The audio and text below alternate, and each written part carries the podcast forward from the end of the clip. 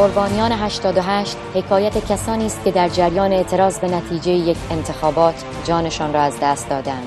حکایت انسانهایی که پس از دهمین دوره انتخابات ریاست جمهوری ایران در خرداد 1388 زندگیشان تمام شد.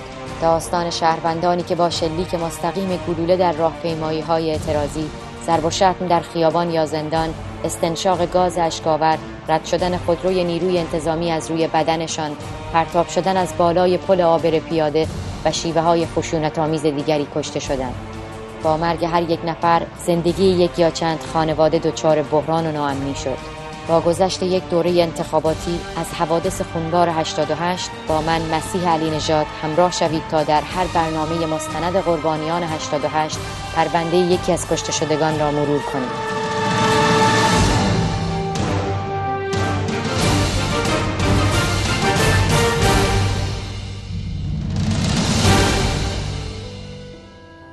خانواده کم جمعیت در یکی از محله های قدیمی تبریز پای اخبار 23 شبکه دوی تلویزیون نشستند. خبرها حول پیگیری پرونده قضایی کشته شدگان و قربانیان بازداشتگاه معروف کهریزک میچرخد.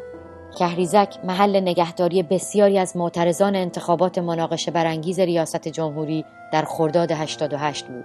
دو ماه بعد از انتخابات پس از تایید کشته شدن سه نفر در این بازداشتگاه در اثر ضرب شدید به نامهای محسن روح الامینی، امیر جوادیفر و محمد کامرانی آیت الله خامنه ای رهبر جمهوری اسلامی دستور تعطیلی این بازداشتگاه را داد.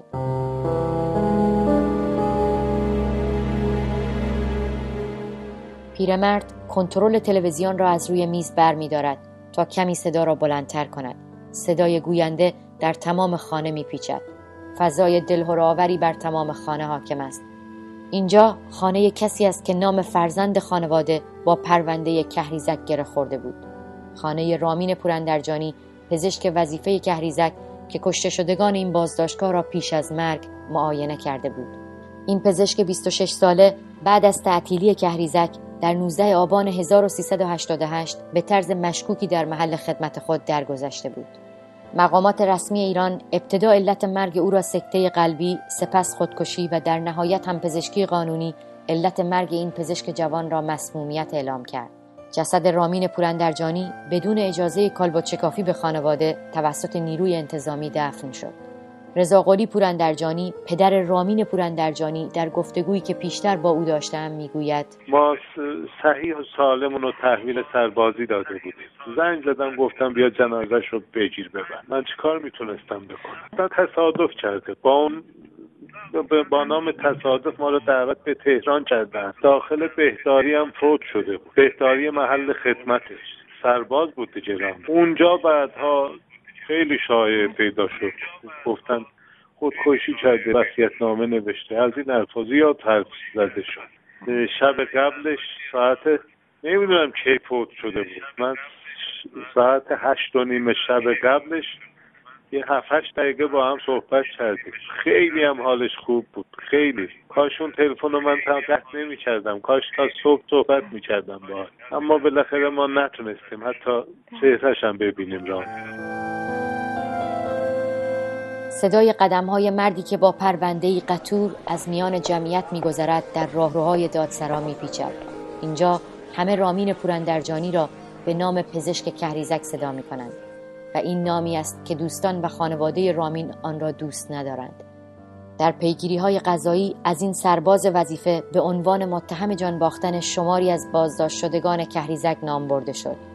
بر همین اساس در کیفرخواست صادره در دادگاه نظامی تهران آمده که به دلیل درگذشت رامین پوراندرجانی قرار منع تعقیب برای وی صادر شده است.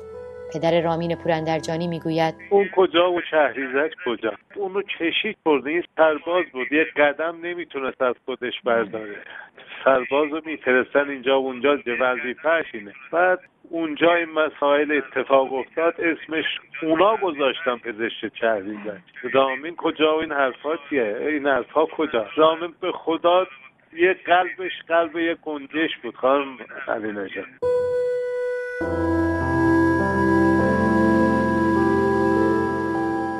شمار زیادی از جوانانی که در کهریزک مورد ضرب و شتم شدید قرار گرفته بودند به همراه خانواده های آن دست از جوانانی که در همین بازداشتگاه کشته شدند در راهروهای دادسرای نظامی قدم می‌زنند.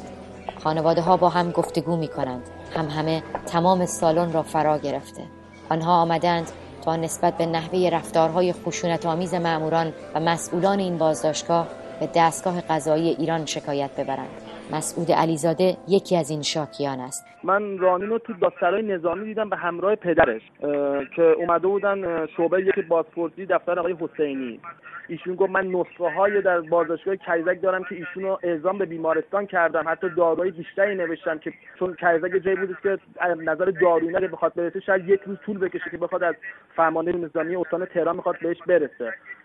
که جلوگیری کرده بودن یعنی هیچ توجهی نکرده بودن و رامین خیلی تاکید می‌کرد که من نمی‌ذارم برم بازداشتگاه کریزک تو اون مدارک رو بیارم که به بیگناهی خودم ثابت کنم.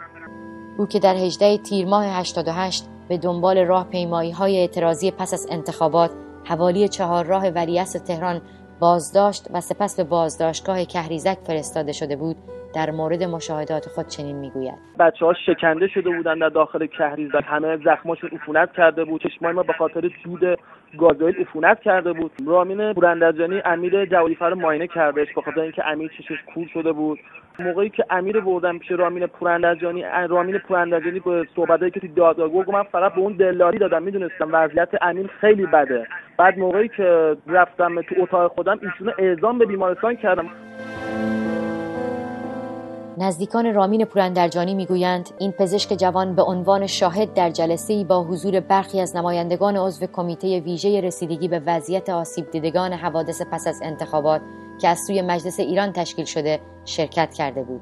مسعود علیزاده بازداشتی کهریزک در این باره می‌گوید. خب اون شرایط کهریزک واقعا برای رامین هم خب خیلی دردناک بودش و خودش همیشه عذاب می‌کشید. صحبت که به من کرده. تو من خودم از کهریزک رنج میبردم. موقعی که آقای رادان با تیمشون میومدن اونجا حتی نمیذاشتم من نبض این بچه ها رو بگیرم. و در اون زمان خب خیلی احساس امنیت نمی‌کرد. می‌گفت تهدیدش کردن که اگر بخواد اسم مقاماتی که در کهریزک می اومدن و شکنجه می‌کردن چون رامین خیلی لیست داشته. حتی با من گفت اینجا گونی سفید بودش که حتی کسایی که نمرده بودن تو گونی ها می‌کردن. اگر اونا هم نمرده تو همون گونی سفیدا میمردن. خبر دهان به دهان در شهر پیچید که کشته شدگان کهریزک بر اثر بیماری مننژیت درگذشتند. حاضرین در دادگاه متهمان کهریزک نیز بارها این جمله را از زبان مسئولان شنیدند. سعید مرتزوی دادستان وقت تهران اولین کسی بود که برگه های امضا شده چند بیمارستان را نیز به همراه خود به دادسرای نظامی برد تا ثابت کند که محسن، امیر و محمد سه جوان جان باخته در کهریزک در اثر بیماری مننژیت درگذشتند. مسعود علیزاده در این باره می‌گوید. خیلی برخورد تندی آقای مرتضوی کرده بوده با ایشون که از حتی ایشون به دفتر آقای مرتضوی هم رفته بودن ولی ایشون امضا نکرد اون برگه مننژیدو که تو دادگاه زده شد این حرفا. رامین شاهد این بودش که چه کسایی میمادن تو کریزک شکنجه می‌کردن. اگر رامین می‌رفت تو مجلس و اون صحبت ها رو پیش آقای دهقان می‌گفت آقای دهقان نماینده مجلس است و در اون زمان کمیته حوادث پس از انتخابات رو به عهده گرفته بود. قرار بود با ایشون دیدار کنه با اون کمیته دیدار کنه. چون در اون جلسه که اگه داشتم پای آقای رادان میومد پای چند تا نماینده مجلس میومد وسط که اونجا شکنجه می‌کردن.